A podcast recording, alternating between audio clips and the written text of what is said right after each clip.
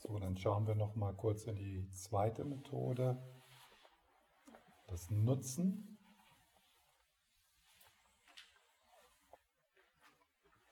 Die Frage hier also, wie können wir hier als Beispiel Wut nutzen? Herausforderung. Äh, diese Methode wird im tibetischen Lojong genannt. Und eine der Hauptübungen innerhalb des Lojong-Trainings ist die Praxis von Tonglen, das Geben und Nehmen. Und das habe ich ja schon häufig hier gelehrt auch und angeleitet. Also wir gehen, werden nicht in die Praxis des Tonglen gehen, äh, nur eine, so eine Einführung. Äh,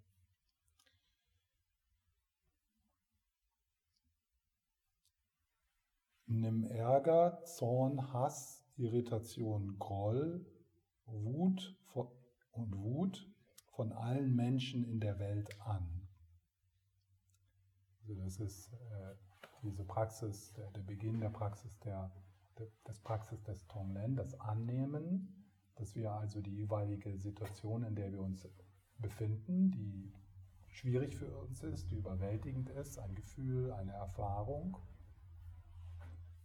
und dass wir dann äh, diesen, diesen Moment nutzen, sozusagen, ähm, um vielleicht so mit einem Satz wie, ich bin nicht alleine damit. Das ist eine geteilte Erfahrung.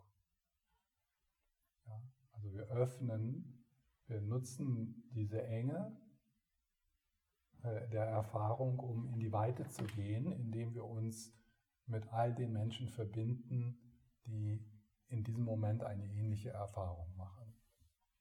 Also wir nutzen äh, eine Herausforderung, ein, wenn wir, wenn wir ein schwieriges Gefühl haben, wir nutzen dieses Gefühl als Brücke ins Mitgefühl, in, in die Liebe, in die Verbundenheit. Und schon allein dieser Satz, so, you know, Tonglen in einer, in, einer, in einer Essenz. Schon allein dieser Satz, das könnt ihr mal ausprobieren, wenn eine Herausforderung in eurem Leben ist. Äh, einfach diesen Satz zu nutzen, es geht vielen, vielen anderen genauso in diesem Moment. Ich bin nicht alleine damit. Das ist keine persönliche, das ist nicht das ist nicht etwas, was nur mir geschieht, sondern diese Erfahrung ist, äh, ist geteilt mit vielen anderen. Was wichtig ist in der Praxis von Tonglen, dass man beginnt, diese Praxis, indem man Kontakt macht mit tiefgründiger Liebe, Kontakt macht mit seiner Buddha-Natur. Ja. Dass man also in sich diese Geräumigkeit findet, diese Verbundenheit im Schmerz auch wirklich fühlen zu können, spüren zu können. Das narrative Selbst wird sich dem entgegenstellen. Weil das narrative Selbst ist nur interessiert an dem Wohlbefinden dieser Endlosschleife, mit der wir uns identifizieren. Es ist also wichtig, was Pema Schödrin sagt, das erste Schritt in der Praxis des Tonglen. Sie nennt das das Aufblitzen der Buddha-Natur. Und dann aus, aus der inneren Tara heraus, aus dem inneren Buddha heraus, nehmen wir dann diesen Schmerz, diesen geteilten Schmerz auf, äh, mit dem Einatmen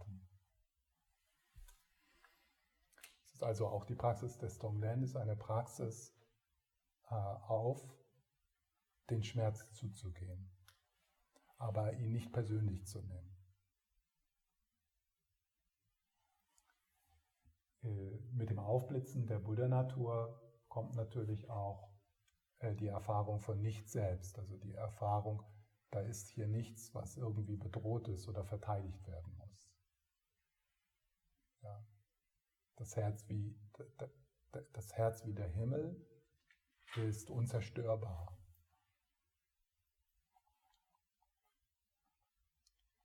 Nimm ihr Verletztsein, ihren Schmerz, ihre Verwirrung und Traurigkeit an. Ja, das ist auch so ganz wichtig, dass wir in unserer Wut, äh, wenn wir unsere Wut äh, erforschen, der innerlich Raum geben, dass wir dann beginnen zu sehen, dass hinter der Wut eine Verletzung ist, ein Schmerz ein, oder eine Traurigkeit. Also Wut ist so ein Versuch unseres, äh, dieses Systems, äh, die hinterliegenden Gefühle nicht zu spüren. Wir fühlen uns eigentlich verletzt und hilflos und schlagen dann um uns, um diese Verletzlichkeit nicht zu spüren. Ja, und deswegen, wenn wir das in uns entdecken, dann beginnen wir das auch in den Menschen zu sehen, die gewalttätig sind. Dass die Menschen, die gewalttätig sind, dass die leiden.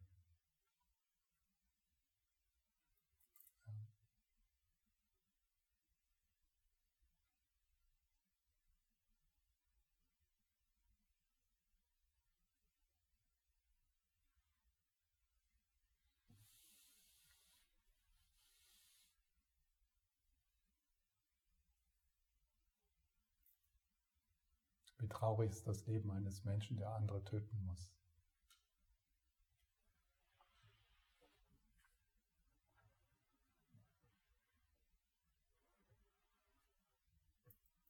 Ja. Und das, äh, das nehmen wir in uns auf. Und dann das Geben ist Schenke ihnen all die Freude, das Glück, den Frieden und die Zufriedenheit, die du kennst und jemals erleben wirst. Also in der Praxis auf Tonglen nehmen wir das auf, was wir normalerweise ablehnen, was wir nicht spüren wollen, was wir nicht sehen wollen, was wir nicht fühlen wollen. Wir nehmen das auf und wir geben dort hinein äh, all die Freude, das Glück, den Frieden und die Zufriedenheit, die du kennst.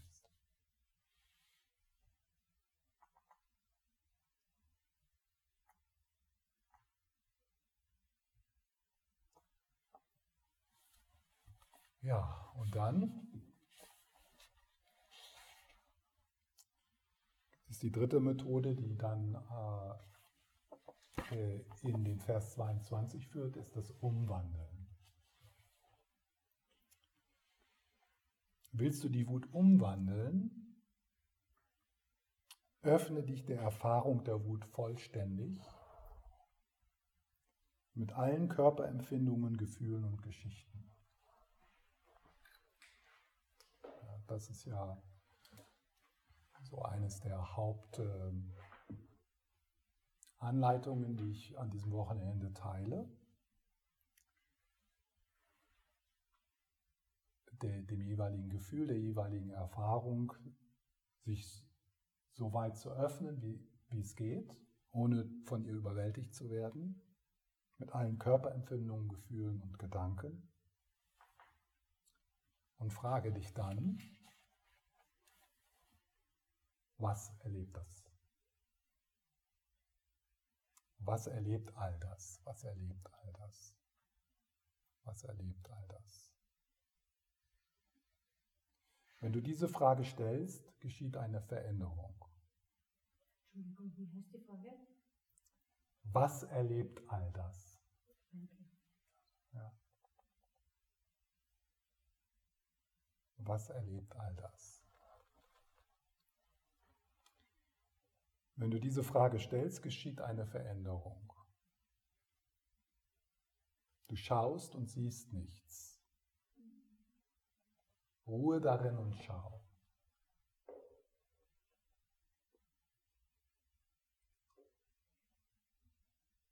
Irgendwann erscheint die Energie der Wut als Klarheit, als spiegelgleiches zeitloses Gewahrsein.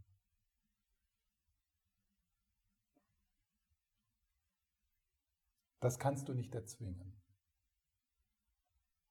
Also diese Verwandlung der Wut in die spiegelgleiche Wahrheit kannst du nicht erzwingen. Das ist etwas, was geschieht. Wann?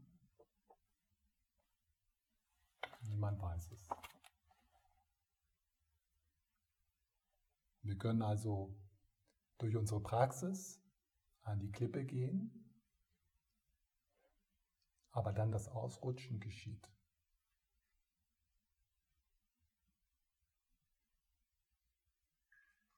Und immer wieder an die Klippe gehen durch die Praxis.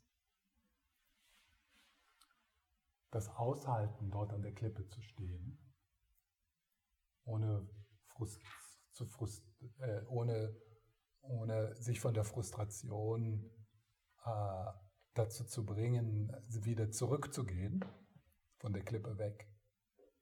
Also dieses Aushalten können, auf der Schwelle zu stehen zwischen der Identifikation mit dem narrativen Selbst, dem dualistischen Geist und der Erfahrung der Nicht-Dualität. Das ist so eine Schwelle.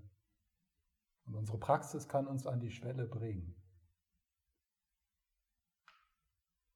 Und dann kann nichts in dir dieses Ausrutschen machen. Weil alles, alles, was du tun kannst, kommt aus dem narrativen Selbst. Und auszurutschen auf dieser Schwelle ist das Ende des narrativen Selbst. Und da ist etwas in dir, das sich dort versperrt. Ja, das narrative Selbst blockiert, widersetzt sich dem. Das erzeugt Angst. Langeweile, Müdigkeit, Verwirrung. Ruf dich immer wieder zurück in die Endlosspirale.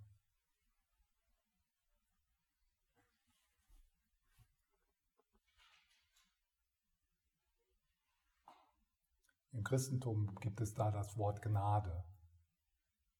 Das ist ein Geschenk.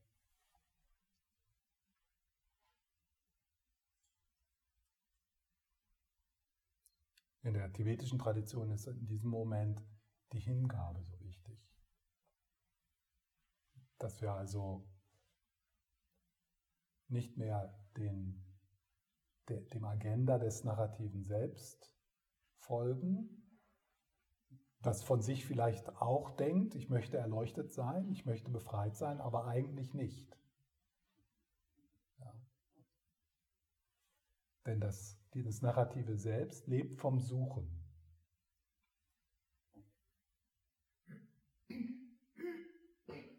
Und das Ende des Suchens ist das Ende des narrativen Selbst. Du erwachst nicht, du als das kleine Ich. Das Erwachen ist das Ende des kleinen Dus.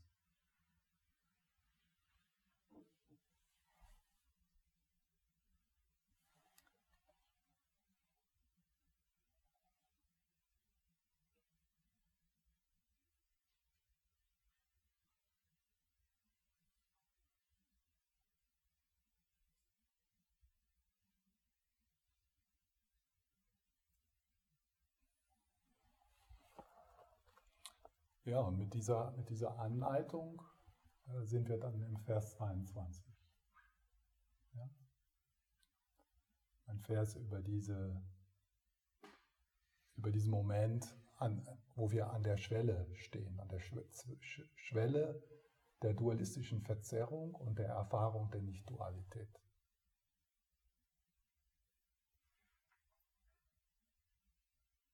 Es ist also dieser Moment, wo die Welle, die auch der Ozean ist, an dieser Schwelle steht der Erfahrung des Ozeans. Und in diesem Moment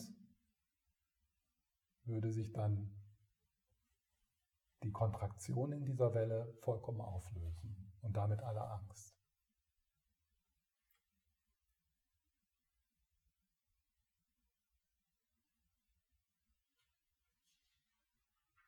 Trungpa Rinpoche sagt, das Aufwachen ist die absolute Enttäuschung für das Ego.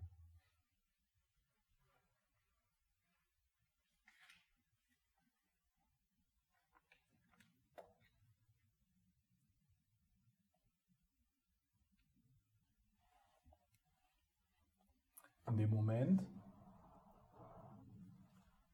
du ausrutscht in die Bodenlosigkeit, ist auch die Erkenntnis, dass die Trennung niemals wirklich existiert hat. Deswegen sagen manche, die diese Erfahrung teilen, es passiert nichts. Weil das Ego hat niemals wirklich existiert. Da war niemals irgendwie was Festes, was Solides, was Getrenntes. Wenn eine Fata Morgana sich auflöst in der Wüste, dann geht da kein Wasser weg. Da war niemals Wasser.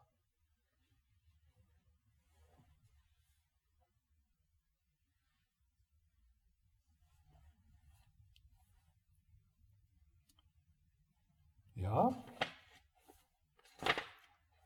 Jetzt kommen wir zum Vers 22.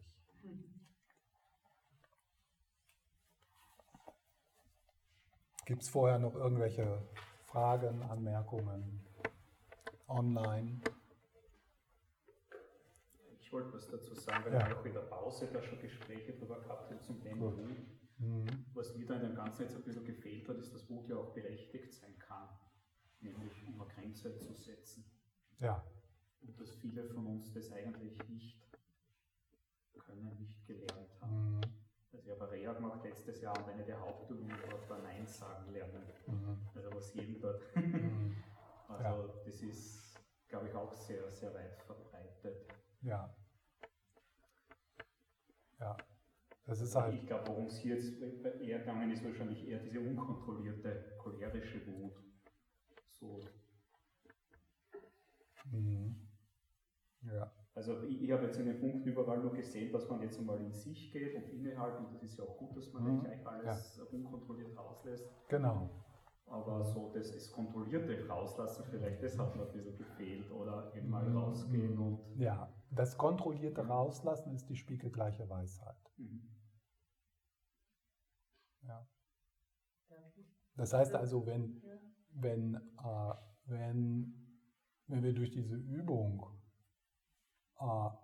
die Energie in der Wut umwandeln, ja, und die Energie in der Wut umwandeln heißt auch, dass wir in dieser Umwandlung die Energie von der Verwirrung befreien. Die Verwirrung der Trennung. Und wenn Clasher, von dem Clasher befreien. Und wenn wir die Wut von dem Clasher befreien, was dann bleibt, ist die Weisheit, die erkennt, dass hier eine Grenze übertreten wurde. Dass da etwas Ungerechtes geschehen ist. Und also es ist so eine Wachheit, eine Klarheit. Vielleicht kann man sich das so ein bisschen vorstellen. Ja? Das gibt dir Energie. Ja? Da ist plötzlich da bist du plötzlich vollkommen da. Ja? Und aus dieser Klarheit heraus kommt dann ein Handeln. Aber dieses Handeln kommt nicht aus der dualistischen Verzerrung. Da ist kein Hass, weil da ist auch nichts, was man verteidigen muss. Aber trotzdem, diese Klarheit äh, verhindert nicht, ein Erkennen, dass irgendwie in der Situation, jetzt muss was getan werden, jetzt muss was geschützt werden. Ja? Und das wäre dann vielleicht so etwas, was man gesunde Aggression nennen würde oder das Nein sagen. Und, ja.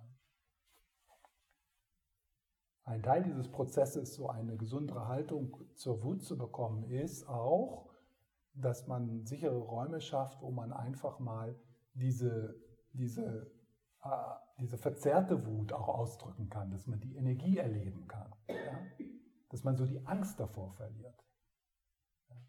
Das zu spüren, dass, äh, dass diese Energie in der Wut zu spüren, die gar nicht, die nichts Schlechtes ist, die nicht, die nicht äh, im Englischen sagen, würde ich sagen, evil. Ja? Teuflisch oder also dass die, dass die nicht inhärent nicht schlecht ist, das ist einfach Energie. und ähm, viele der mehr traditionellen Belehrungen über die Wut, die sind sehr, sehr schwierig für uns, also äh, unheilsam, ja? weil sie uns, weil sie die schon vorhandene Angst vor dieser Energie in uns noch vergrößert. Und weil in den traditionellen Belehrungen Wut und, und gesunde Aggression und Grenzen setzen und gesundes Feedback geben, so das wird alles in so einen Topf geschmissen. Ja, da ist, wird keine Unterscheidung getroffen. Und das führt dann bei manchen Praktizierenden zu einer noch größeren Unterdrückung. Das wäre dann Spiritual Bypassing. Ja? Man nutzt also die Belehrungen auf, ja, man soll nicht wütend sein und wie gefährlich Wut ist und man zerstört damit alles. Also man nutzt diese Belehrungen, um dann das, was man sowieso nicht kann, nämlich Grenzen setzen, diese Neurose, ja, äh, verstärkt man dann noch. Ja?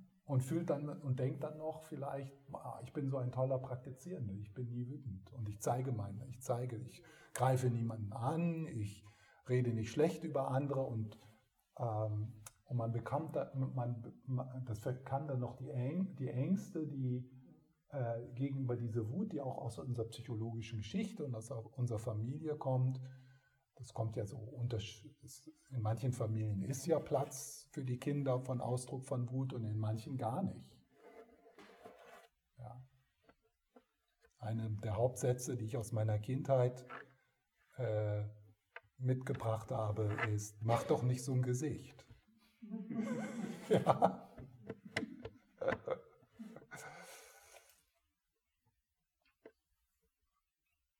Das ist ein wirkliches Gefängnis für ein Kind, das man dann ins Erwachsenenalter mitbringt.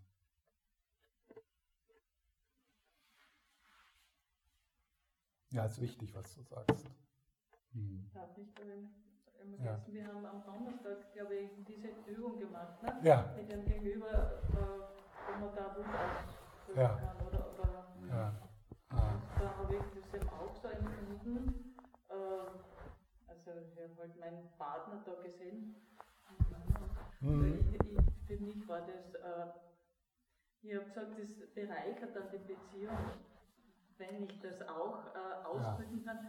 Und äh, wenn ich prinzipiell Interesse habe an den Menschen und an, an der Harmonie, dann mhm. Möchte ich die wieder herstellen, indem ich eben sage, das und das mhm. geht mir so auf den Geist. Mhm. Und ja. du könntest das, aber ich sage ihm ja nicht, du bist der Größte.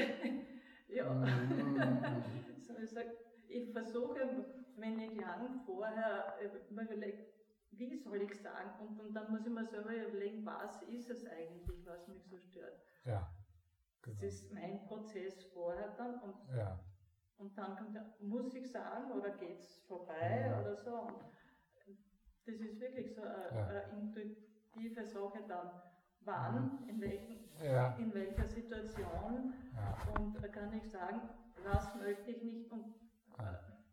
und wenn die Beziehung ein gut ist, ist er natürlich auch nicht erfreut, mhm. aber er, er denkt nach dann ne? ja, ja. und kann sich auf das dann... Ja, das, das Unheilsame in der Wut wäre, wenn du in dem Moment den anderen verletzen möchtest und auch weißt, wie du ihn verletzen kannst.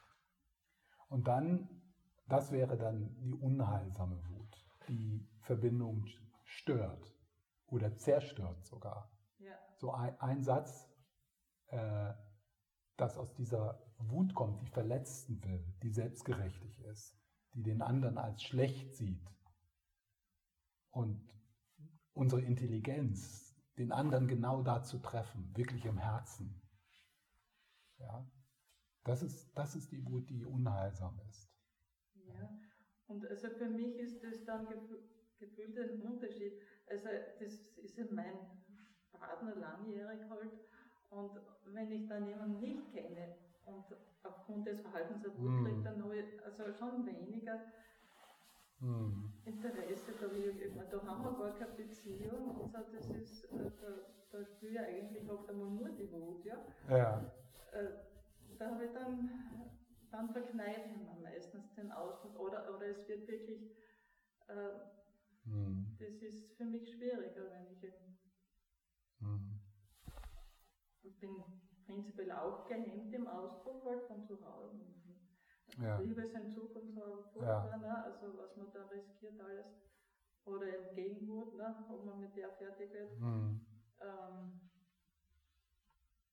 ja, aber mit den unbekannten Personen, mhm. das, das, löst sich bei mir dann nicht so zufriedenstellend an. Mhm. Ja, schwierig. Die Vision hier ist, dass es möglich ist, äh, dieser Wut äh, mit einer anderen Person, die man nicht kennt, einen innerlichen Raum zu geben, da innehalten zu können, nicht unterdrücken, das nicht unterdrücken, sondern dem einen inneren Raum zu geben, mit Mitgefühl und dann zu schauen, was, was, was sagt deine Intuition in dem Moment, was ist angebracht zu sagen. Soll ich überhaupt was sagen? Sollst du, manchmal ist es ist das, was deine Intuition, Intuition sagt. Ja.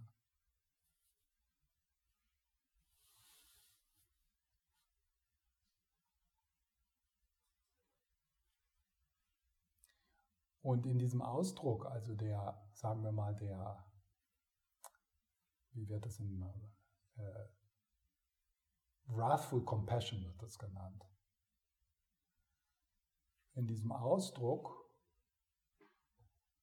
des Neinsagens oder des, des Grenzensetzens äh, verlieren wir nicht die Herzensverbindung zu der Person.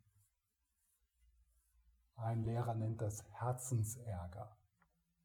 Ja. Ist der Herzensärger? Der Herzensärger ist zum Beispiel in dem Moment, wo du deinem Mann ein Feedback gibst, ja, ja. liebst du ihn auch. Du, ja? Oder wo du als Mutter äh, Grenzen setzen musst, um dein Kind zu schützen. Ja? Sicher, als Mutter hast du manchmal erfahren, dass das dann umgekippt ist, ja? dass du also ungerecht gewesen bist oder ja, dass du diese Herzensverbindung für Momente verlierst. Aber du hast sicher auch die Erfahrung gemacht, dass dir ganz klar war, dass der Ausdruck, diese Grenze zu setzen, die nach außen hin wie eine Aggression aussieht, dass das aus dem Herzen kam, aus der Liebe heraus. Man kann es bemerken, auch im Nachhinein, weil dann ist das klar. Ja, dann ist es nicht so, ah, ich hätte das doch anders, nee, das war jetzt, das ist, das ist eine geschlossene Gestalt, da ist kein Karma drin, ja? weil das aus der Liebe kam und deine Aufgabe gewesen ist, da eine Grenze zu ziehen. Es wird dann halt nur schwierig, wenn dann der eigene Teenager damit kommt. Ja?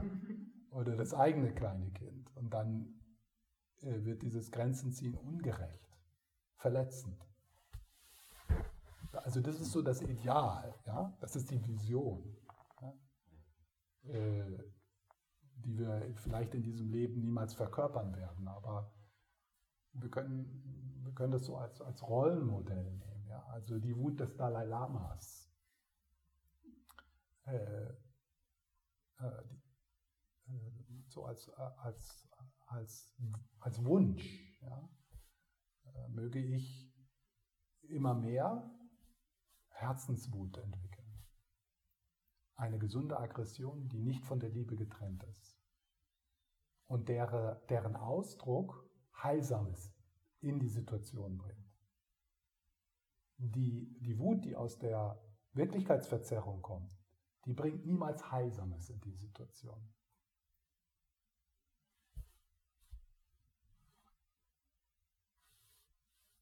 Die Herzenswut weiß, intuitiv, wann, was oder wie gesagt werden muss. Ist vollkommen klar.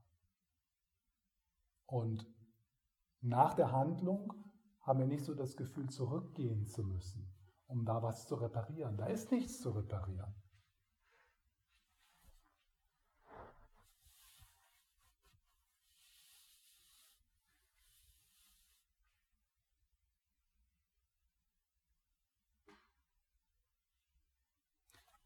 Nochmal, was ich auch äh, gerade schon gesagt habe, äh, Teil dieses Prozesses mag sein für einige von uns, dass wir uns Räume schaffen, wo wir auch diese, diese verwirrte Wut ausdrücken, ja, dass, damit wir diese Energie kennenlernen.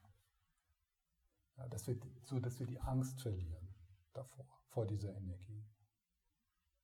Dass wir ihre, ihre Reinheit spüren, dass wir spüren, dass die Wut eine Energie ist, eine Vitalität hat, was Schönes,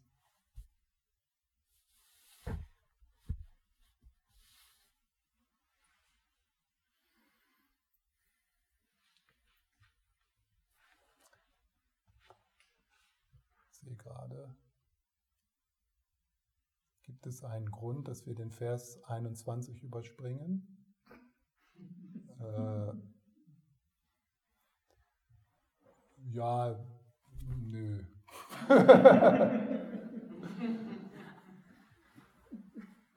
da, ist nichts Neues. ich bin mir auch nicht sicher, ich glaube, über den habe ich schon gesprochen. Also im, im äh, im Vers 21 geht es darum, die gleichen Methoden zu verwenden, nicht mit der Wut, sondern mit der Gier, mit der Begierde. Ja? Also im Vers 21 äh, geht es darum, auch die Begierde nicht als irgendwie etwas Feindliches zu sehen, sondern äh, mit den gleichen Methoden äh, die Gier, was man als Begierde bezeichnen äh, könnte, als Anhaftung, als Sucht, ähm, dass wir die befreien von dem Clasher-Aspekt und dass die Energie, die in der Begierde ist, uns zur Verfügung steht, als Vitalität, als Wachsein, als Freude, ja, als Staunen, als Lebendigkeit. Und da auch wieder die Gefahr für buddhistische Praktizierende, wenn wir sehr den Theravada den Shravakayana die Sichtweise haben, wo ja Begierde und Wut, das wird als, äh, und, äh, als afflictive emotion, als störende Gefühle beschrieben. Ja. Und das führt dann, kann dann zu oder führt zu einer Unterdrückung oder ein Loswerden wollen. Während äh, dieser Text ja mehr aus der tantrischen Sichtweise kommt, wo wir anerkennen, dass in, in den sogenannten störenden Emotionen eine Weisheit ist. Ja, und die Weisheit der Gier hat, so eine, hat eine andere Qualität als die Weisheit der, der Wut. Die Weisheit der Wut ist diese Klarheit, diese Standhaftigkeit, ja, seinen Raum nehmen, Nein sagen zu können, aus dem Herzen heraus, zum, zum Wohle der Situation. Und das Umwandeln der Begierde äh, ist dann eine Weisheit, die uns freudig macht, die unsere, unsere Lebendigkeit erhöht, die ein Staunen in sich hat, die, ähm, die, die, die, ja,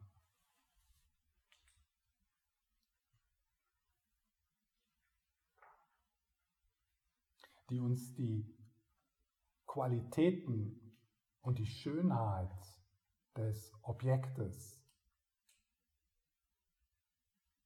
äh, zeigt.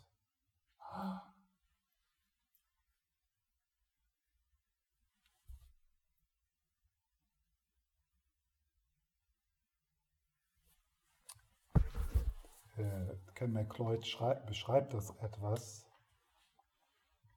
Ja, ich fand das schon ziemlich knackig gerade.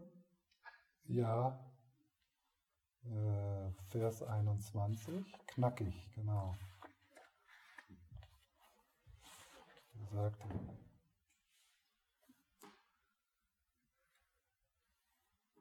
also die Übung ist dieselbe, das Öffnen öffnet dich in die gesamte Erfahrung. Also stell dir jetzt vor, du bist äh, äh, mit jemandem zusammen, den du unglaublich attraktiv findest. Ja? als guter Shravakayana-Buddhist würdest du gar nicht erst in die Situation gehen. Ja? äh, als Mönch darf man ja noch nicht mal mit einer Frau alleine sein, ja?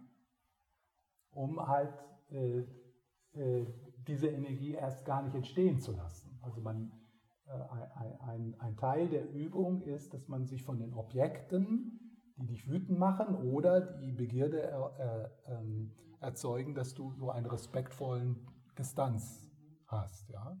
Was sicher angebracht ist in manchen Fällen. Ja? Also äh, in, mit manchen Objekten der Begierde. Ja? Respektvoll, eine respektvolle Distanz aufzu, äh, aufzu, äh, zu, zu halten. Und er beschreibt das dann, also all die Dinge, die dann, äh, die dann wahrgenommen werden. Ja? Emotionen, Gedanken, Geschichten, Erinnerungen und so weiter.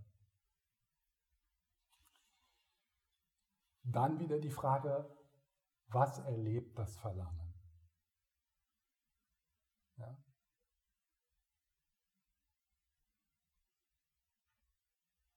Und dann sagt er, dein Geist steht, steht still und es öffnet sich ein Raum. Also die, das Greifen entspannt sich. Aber dieser schöne Mann, Mensch ist immer noch, dieser schöne Mann ist immer noch vor dir.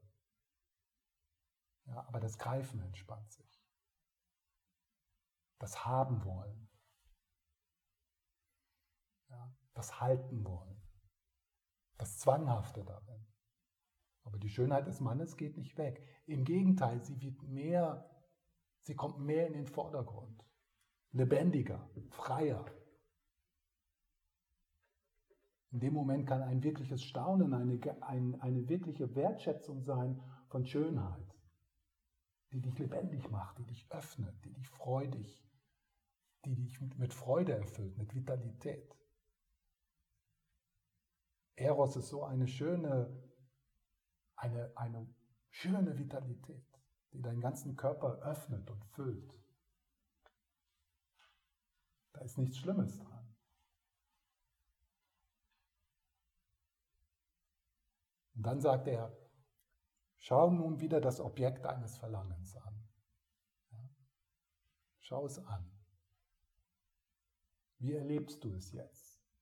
Ohne das, ohne das Greifen, ohne die Enge. Wie erlebst du es jetzt?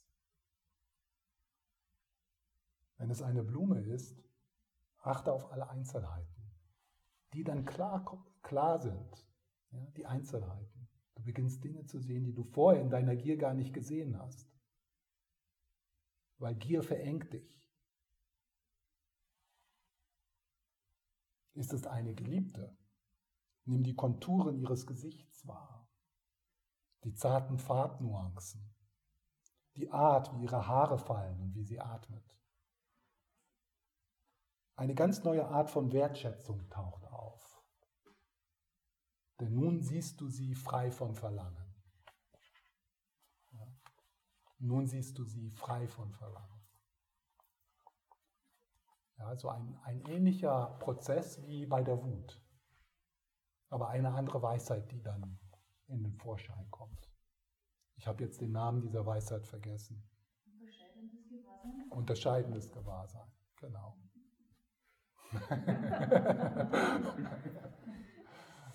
Spiegelgleiches Gewahrsein in der Wut, unterscheidendes Gewahrsein. Eine der fünf, ja, diese fünf Farben, äh, eine dieser fünf Buddha-Familien. Ja. Und denselben Prozess gehen wir dann mit auch den anderen sogenannten äh, Afflictive Emotions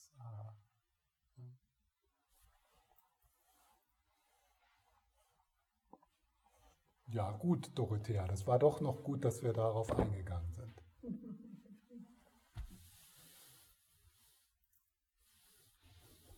Ja, gibt es noch irgendwas von euch? Ja, das ich doch aus dem Hintergrund, ähm, wenn es jetzt mit der Begierde, ähm, da hänge jetzt ein wenig, und zwar äh, dieses wenn dieses nicht besitzen wollen äh, oder das Besitzen wollen wegfällt, wäre das nicht eine Möglichkeit mit Begierde, die so zu leben, also wenn jetzt die Anhaftung äh, der Begierde nicht vorhanden ist, ist es ja dann eine Wertschätzung des, äh, wo die Begierde hinkommt. Also das, das macht für mich einen Unterschied. Also eine, eine Begierde in was haben wollen, besitzen wollen oder etwas offen annehmen können. Ist das? Was? Was? Das macht für mich einen Unterschied in der Begierde, sozusagen ja. etwas haben, besitzen zu wollen, ja. oder es so, so dein, dein Beispiel mit dem Sahnetörtchen äh, das ist ja eine Begierde, wenn ich jetzt sage, irgendwie, ich muss das jetzt haben, mhm. oder wenn es da ist, dass ich es dann auch genießen, aber nicht so in mir, ja. also diese, das ist der diese Gier mhm. und dieses, dieses, immer mehr davon genau. und genau. Äh, Beziehungen, das Einengen und haben wollen mhm. und nicht irgendwie, äh, wenn du das beschreibst, das Betrachten, äh, dann ist es vielleicht was anderes, wenn man sagt irgendwie, ich will es nicht besitzen, sondern sondern ähm, es ist in dem Moment, ähm, mir fällt jetzt kein Wort ein, wahrhaftig oder, oder nicht einverleibend. Und das macht für mich einen Unterschied, aber der, der kommt da jetzt nicht so raus. Also als ob ich nichts begehren dürfte. Und das glaube ich ist ja nicht so. Äh, äh,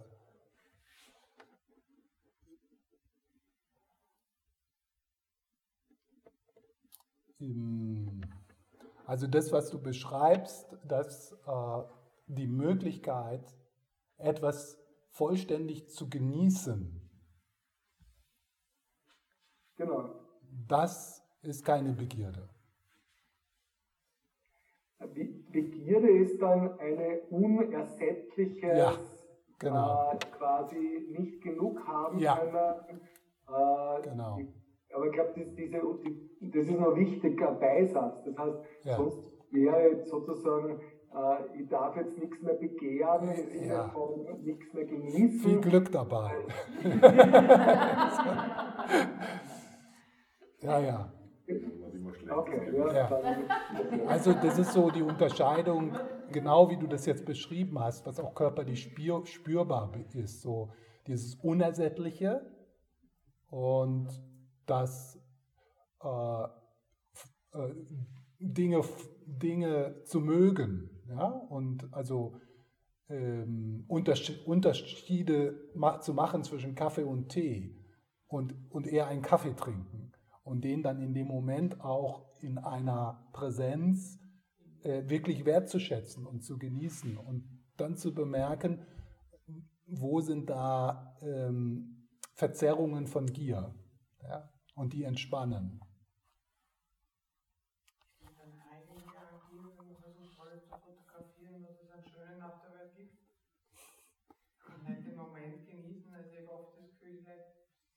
Hm.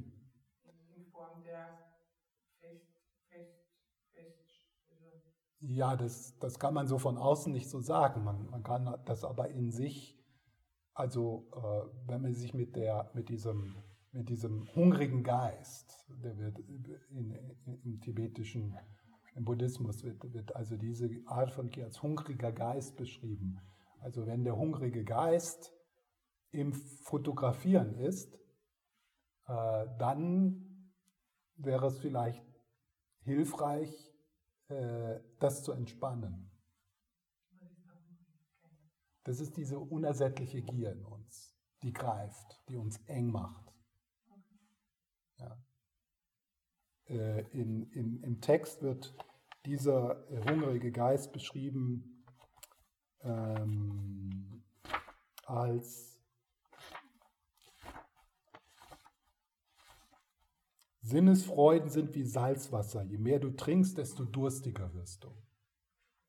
Ja. Je mehr Fotos du machst, desto mehr willst du machen. Desto durstiger, unruhiger, unzufriedener wirst du. Sinnesfreuden sind wie Salzwasser. Je mehr du trinkst, desto durstiger wirst du.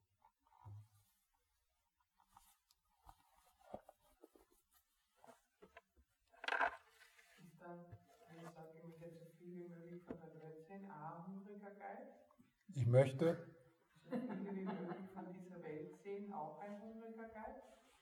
Das kannst du nur selber äh, äh, äh, beobachten. Also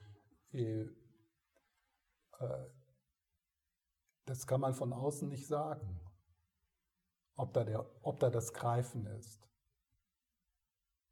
Also ja, ich, das spürt man, den Unterschied. Die Leute, die fahren einfach irgendwo hin, weil sie dort noch nicht waren. Ne? Also die sammeln sozusagen äh, die Weltgegenden, das würde ich als Sammeln bezeichnen. Und, äh, mm. das, das, für mich ist das keine ausreichende Begründung, warum ich warum nur, ja, da war ich noch nicht. Ne? Aber ja, kannst natürlich nicht von Die, außen dann so. Also Teil der, der Befreiung hier liegt darin auch, dass wir, an, dass wir erleben, dass keine Sinneserfahrungen uns wirklich nach Hause bringen. Also es, man kann an alle möglichen Orte fahren in der Welt und alles sehen und, und immer noch innerlich unzufrieden sein. Das hört nie auf. Ja. Das,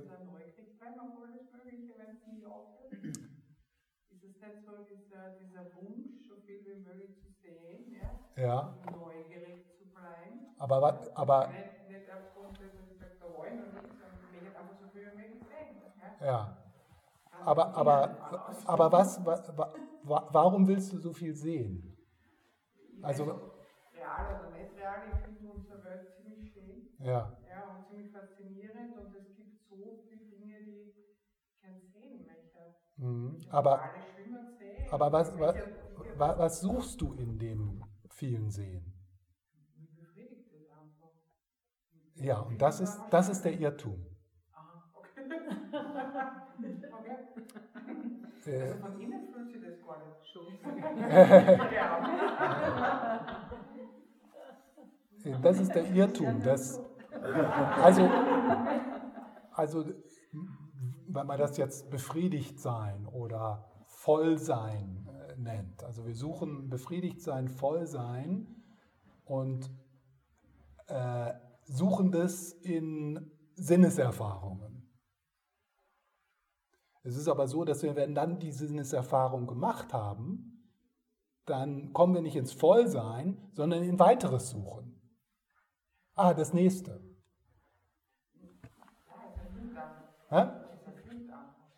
Für einen Moment. Na, ja, ja, es erfüllt dich für einen Moment.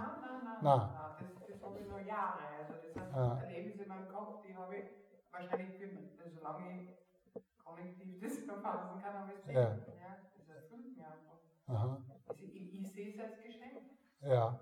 Also ich sehe jetzt, dass wir Bewusstsein haben und dass wir diese Dinge aufnehmen können und so wie es entstanden ist, das Geschenk. Mhm. Das würde ich gerne annehmen. Also so mhm. Also in dem, äh, in dem Reisen ist keine ähm, ähm, also du kannst in diesem Prozess nicht äh, oder du fühlst dich dort nicht erkannt in diesem Prozess, dass wir Befriedigung, Vollsein, Zufriedenheit, tiefen Frieden äh, suchen in Dingen, wo sie nicht sind. Das kannst du in dir nicht sehen.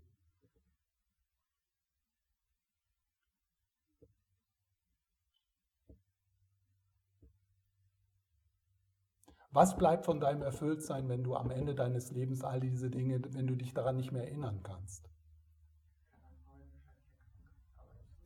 Ja, aber es wird ja so sein. Ja, nein, das ist 100 Prozent.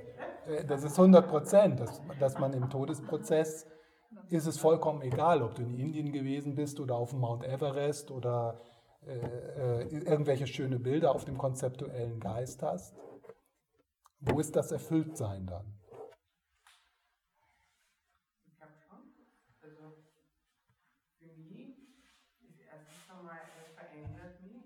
Ich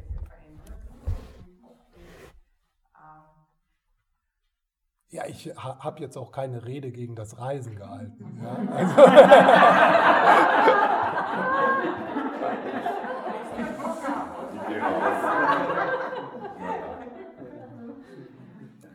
äh, wo, wo, worum es in diesem, äh, in diesem, äh, in, also in diesen Beispielen geht, in sich äh, äh, das Suchen zu erkennen, dass, dass ähm, das, was sich nach vorne lehnt, das, was unzufrieden ist und die Hoffnung hat, dass ein bestimmtes Land oder ein, ein Besitz oder eine bestimmte Partnerin diesen Hunger stillen kann. Aber wenn ich das nicht habe, sondern das einfach dem Selbstwillen tue, ja, das ist ja was anderes. Für, ist das nicht der na, Geist, ja, oder? ja, genau. Aber ich habe da noch eine Frage dazu. Ist nicht sowohl Fotografieren als Reisen auch eine Möglichkeit, ins Jetzt und in die Dankbarkeit Absolut. zu kommen? Es sind, es sind also nicht die, es ist nicht das, was wir tun, sondern es ist der Antrieb dahinter, ja? Ja. ja. ja. Reisen oder fotografieren oder malen kann, äh, kann genau, wie du gesagt hast, äh, uns in ein meditatives Gewahrsein bringen, ja? kann uns in den Moment bringen. Ist, ist, ist, äh, ist, äh, ist, ist, gar nicht getrennt, äh, muss nicht getrennt sein vom meditativen Gewahrsein. Ja? Auf jeden Fall, klar. Hm. Ja. Ja.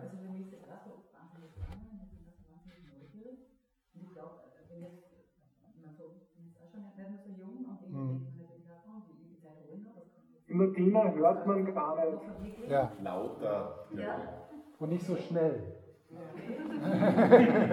Wir haben Zeit. Ja. Oh, äh, für mich stellt sich die Frage, ich glaube, mich am Ende des Lebens dann so fühlen, habe ich das Leben verwirkt, wenn ich es nicht getan habe.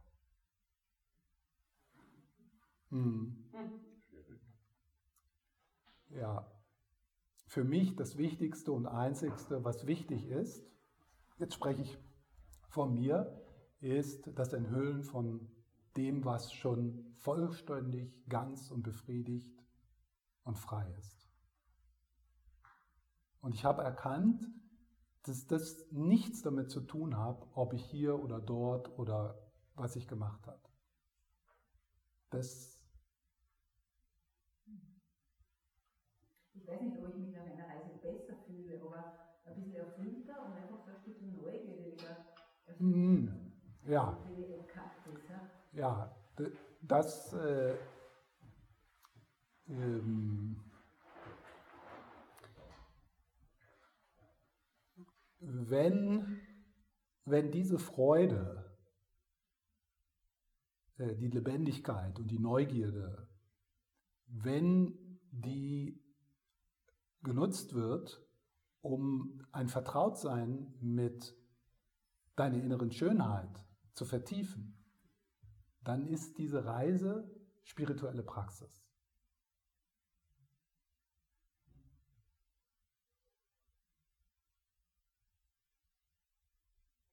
Das, was wir gesehen haben in unserem Leben, wo wir waren, ist vollkommen irrelevant. Das kann man nicht mitnehmen, da kräht kein Hahn mehr danach. Deine Enkelkinder werden die Fotoalben in den Müll schmeißen. Und die Reise hat deinem Herzen nicht genutzt. Kann. Ja.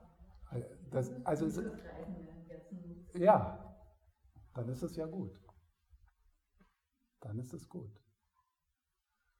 Und zwar nicht nur auf der Reise, sondern als etwas Vertiefendes, etwas, was du mitnimmst, etwas, was dir irgendwann, äh, was dann auch nicht vergeht, wenn du nicht reist oder reisen kannst.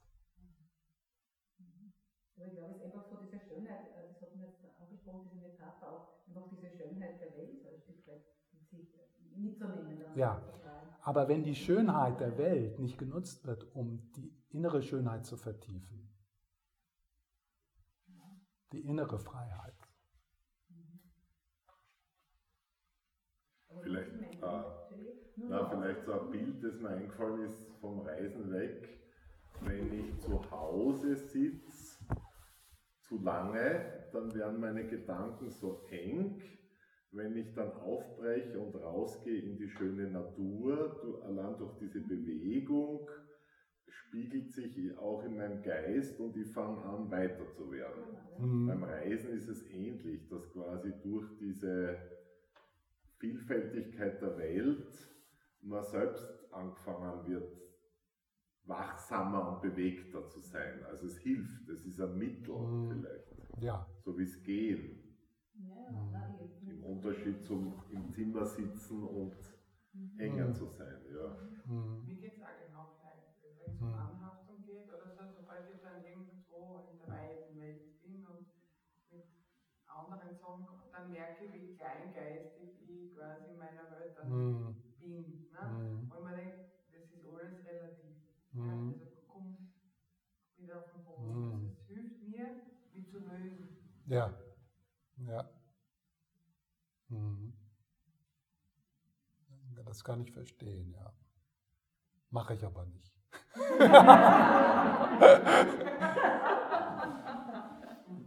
ich hatte so ein Schlüsselerlebnis, das war, äh, bevor ich Mönch geworden bin, äh, bin ich vom Pokhara, äh, da habe ich dann vorher schon, hatte ich dann einen Retreat gemacht, äh, wo man ja nicht reist, ja, im Retreat. Ähm, und dann bin ich diesen, diesen kurzen Weg da ins Annapurna Basecamp gegangen. Und da saß ich dann da so 8000er um mich herum, eine klare Sternnacht und boah. Und dann kam irgendwie so der Gedanke, okay, das habe ich jetzt gesehen, das öffnet mich,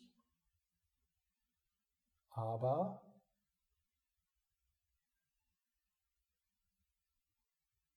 es vergeht. Es bleibt ein Foto, eine, eine Erinnerung,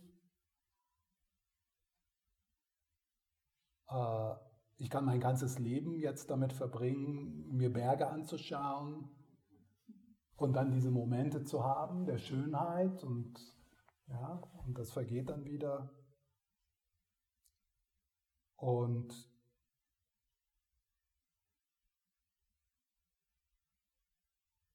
ja, da war so ein Durchschauen der, dieser, dieser Illusion, dass das, wonach ich mich sehne, zu finden ist in dem, was ich sehe und wo ich bin.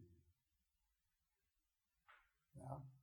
So ein, ein Erkennen, dass das so ein, eine, ein, dass das Samsara ist, dass das ein, ein endloses Wandern ist.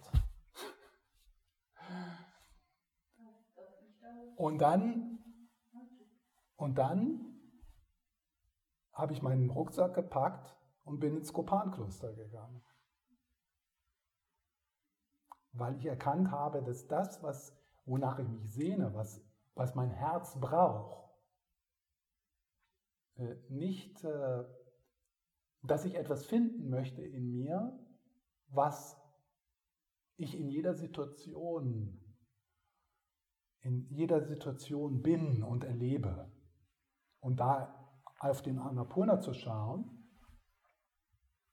das schien für mich nicht äh, hilfreich in der Erforschung meiner inneren Schönheit. Und da hat das Reisen dann für mich aufgehört. Das Reisen, das so aus dem Suchen kam, im äußeren Suchen, etwas, was in mir ist.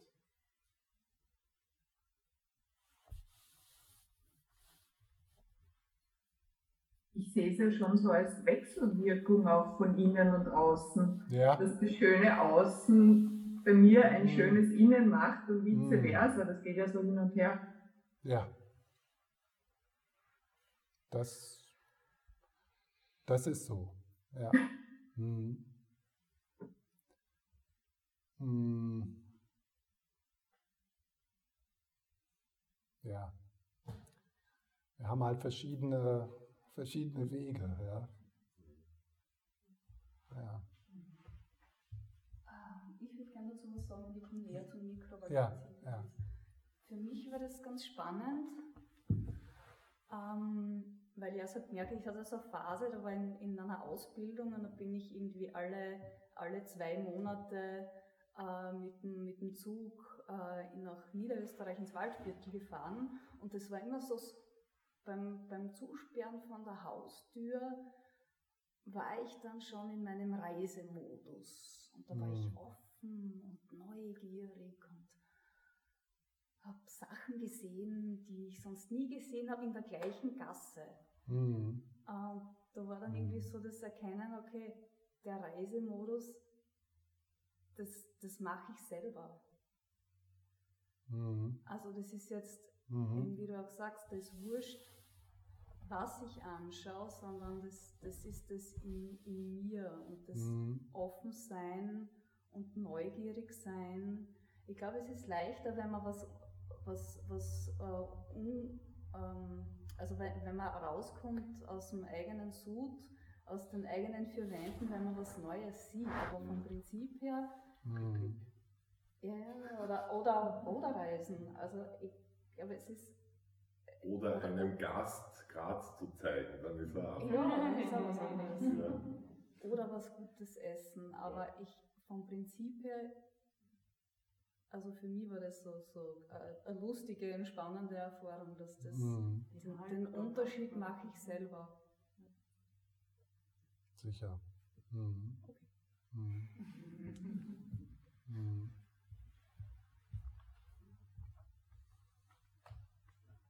Ich weiß nicht, ob wir jetzt irgendwie einen Kompromiss finden müssen.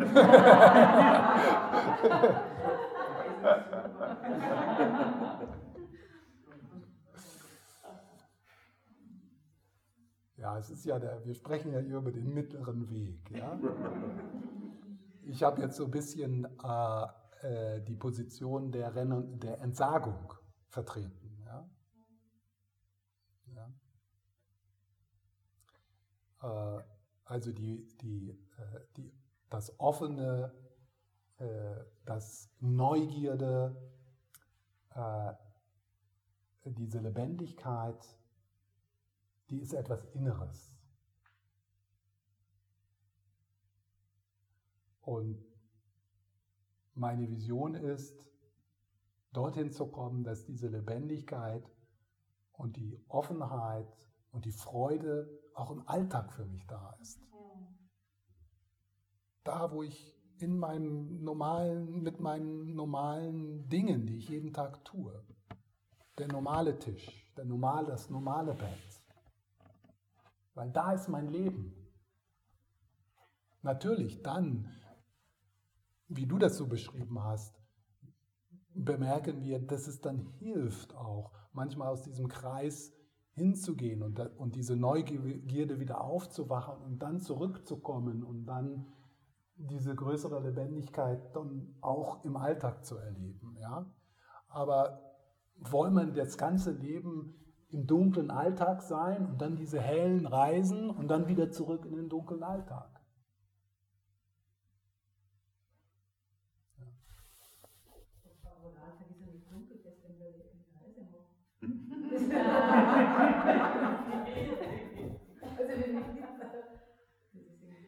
Was, was, der. Mein, mein Alltag ist ja nicht dunkel, nur deswegen, weil ich jetzt eine Reise mache. Nein, nein. Nein, nein. Das, das Konstruktive wäre ja, wenn man dann äh, die Eindrücke und die Lebendigkeit der Reise mit in den Alltag bringt. Die Lebendigkeit, die, Neu die, die Neugierde auf, äh, auf, auf den Garten oder ja, wenn man das dann mitnimmt aus der Reise heraus. Hm? Ich bin immer neugierig auf dem Alltag, ja. auf andere Dinge. Und dann, ja, wenn dann wieder Zeit ist zum Reisen, dann bin ich auf das Land neugierig. Im Alltag bin ich halt wieder über Buch oder irgendeine Ja. irgendeine Menschen. Aber ich verstehe das im Lebenszyklus so, oder? Es geht nicht, äh, also ich kann nicht dauernd Sachen haben wollen, kaufen, reisen oder so, weil ich glaube, das macht mich schöner, das wird so mhm. nicht funktionieren. Ne? Mhm. Ich muss egal wo, und wenn ich im tiefsten Keller sitze, ja, ja.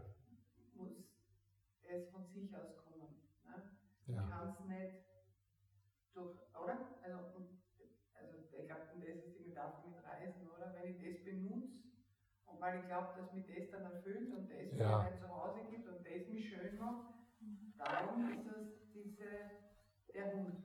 Da. Habe ich auch vergessen. Aber, ja. Oder? Ja. ja, ja.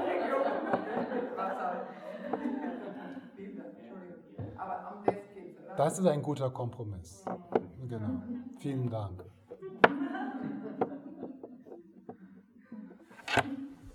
Okay. Also, soll ich das noch einmal wiederholen? Wir, haben Wir wollen nicht ohne guten Punkt da abschließen. Ja. Also laut und deutlich. Ja. Mich? Oder muss ich aufstehen? Peter, hört man mich?